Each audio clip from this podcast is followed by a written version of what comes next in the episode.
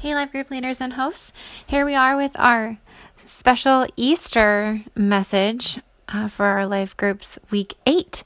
We're going to be looking at Romans 6, verses 8 through 11. Our icebreaker question is What is one of your favorite moments in the Holy Week accounts? This icebreaker question is meant as a way for your group to reflect on the progression of the Holy Week and discuss the different stories that are most meaningful to you. Some may be inspired by Jesus' conversation with the criminals being crucified beside him. Others may appreciate the conversation Jesus had on the road to Emmaus after his resurrection. If you have group members that seem stumped, it may help you to have um, your answer ready for this question, or even just start to name some of the events of the Holy Week and see what accounts they respond to. All right, so after this icebreaker question, go ahead and pray and then read the passage in Romans 6 8 through 11. Uh, you can then jump into the first question, which is what stood out to you in this section of scripture or from Sunday's sermon. A common um, way that many groups will start, and it'll lead to many different topics. Um, or you can uh, choose to jump into question two if your group uh, needs a little more focus. So, question two is this As believers, what does it mean to share in Christ's death and resurrection? This question is meant to give your group members the opportunity to articulate the gospel in their own words. To share in Christ's death and resurrection means that we have what has happened to him has happened to us. When we put our faith in Christ, we have also died to sin and lived to God.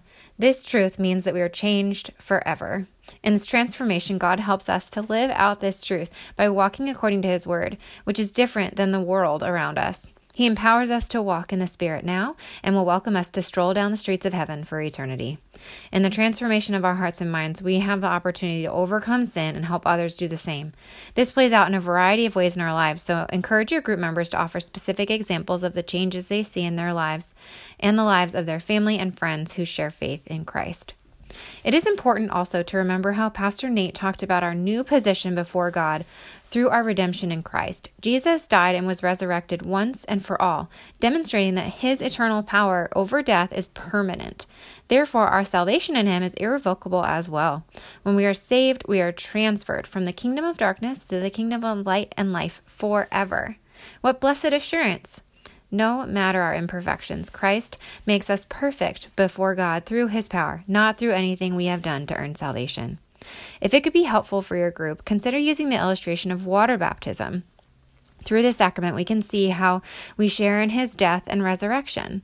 As we go into the water, it symbolizes the death that we die to sin, just as Christ did on the cross. As we are raised out of the water, we are showing the newness of life that we receive by grace through faith in him. If you have believers in your group that have not been baptized, be sure to encourage them to do it. All right, question three How does sharing in Jesus' death and resurrection impact our past, present, and future? The goal of this question is for your group to consider the past, present, and future nature of our salvation. Pastor Nate asks us, What happened to us as a result of Christ's death and resurrection? The answer is a lot. When we share in Christ's death and resurrection, our past sins are forgiven and we are set free to live abundant lives on earth and eternal lives with Him.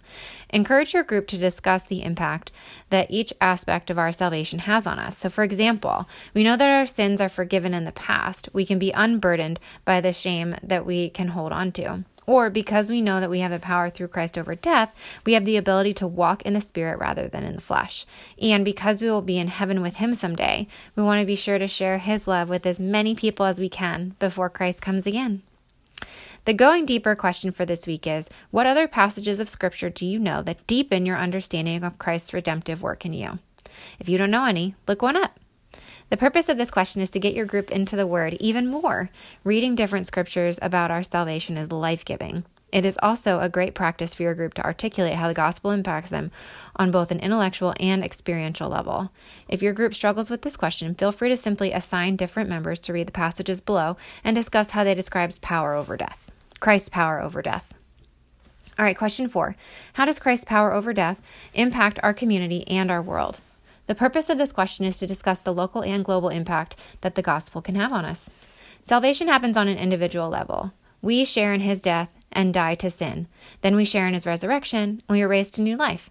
As believers, God uses us all to grow his church and demonstrate kingdom minded living. When we do this, the world around us changes. When people care about the poor, physical and spiritual needs are met. When believers gain a sense of his justice, God uses them to set prisoners free and bring restoration to former captives. Help your group to identify the ways that we can see God's love being shared in our local and global community. If your group members are involved in any efforts or organizations that champion certain people groups or share the gospel in unique ways, be sure to give them a chance to share their passions and experiences with one another. All right, question five Who can you tell about Jesus and his resurrection this week, and how can you be praying for them? The goal of this question is for your group to consider who is in their life that needs to hear the love of Jesus and to pray for them. When Jesus saved us from death itself, how can we keep it to ourselves? We've got to share this good news with the lost and brokenhearted. It's important to remember that not only should we prepare ourselves to share the hope that we have, but we should also pray that God be working in the heart of those we want to share with, recognizing our role in God's redemptive plan for their lives. Remind your group that it's the Holy Spirit that empowers and equips us to follow His Word. Be prepared with your own answer that you can share to get things started. And be sure to pray for these things and these people in your prayer time. For your prayer application this week, pray for everyone who came to Easter services to grow in their faith. Pray for those who are new to Calvary or to Christianity to be strengthened and get connected. And be sure to pray for those that you thought of in response to question five. Our leadership notes this week, we're going to talk about a leadership tool uh, for reflection. So, we've completed our communication tool series from Mike Bechtle's Dealing with the Elephant. And I was reviewing another resource this quarter called Difficult Conversations by Patton Stone and Heen. So, among many tips that and tools that they share about having difficult conversations, there was one that stood out to me um, just about reflection. And especially after our mid quarter check in, this is a perfect time to emphasize the importance of reflection. Taking time to reflect is an important aspect of our leadership.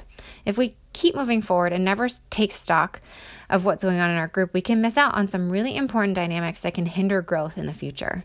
So, let's consider a simple tool that you can use to reflect at any point throughout the quarter called Stop, Start, Continue. This set of questions helps you uncover issues earlier rather than later. And once you find a rhythm of reflection that works for you, maybe weekly or monthly, for example, you'll begin to see a significant impact. Here are the questions one, what are we not doing that we need to start doing? Two, what are we doing that we need to stop doing? And three, what are we doing that's working? And what do we need to continue doing? These are simple questions that, when you ask them in a routine fashion, it can help you as leaders and hosts to reflect effectively and regularly with compassion and purpose in your approach.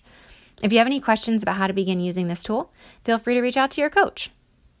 All right, and our leader and host announcements for this week, I encourage you to complete a roster review. So this week, we encourage you to take a look at your attendance records in planning center groups to see if there are any members that have missed more than two or three meetings recently. If you've not been in touch with them, we recommend that you reach out to see if there's any way you can help support them in this season.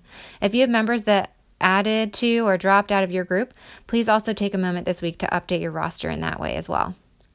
And finally, I'll just take a moment to remind you that there are service opportunities for your life groups. If you haven't yet volunteered for an agape night or one of our local outreach ministries or um, done a special service project of your own making, I just encourage you to think about that. Um, we have some weeks left that you can still do that with your group or schedule it for uh, sometime in the summer. But I just really encourage you to see how. Um, it makes sense for your group to serve together in some way. All right, thank you so much and happy Easter.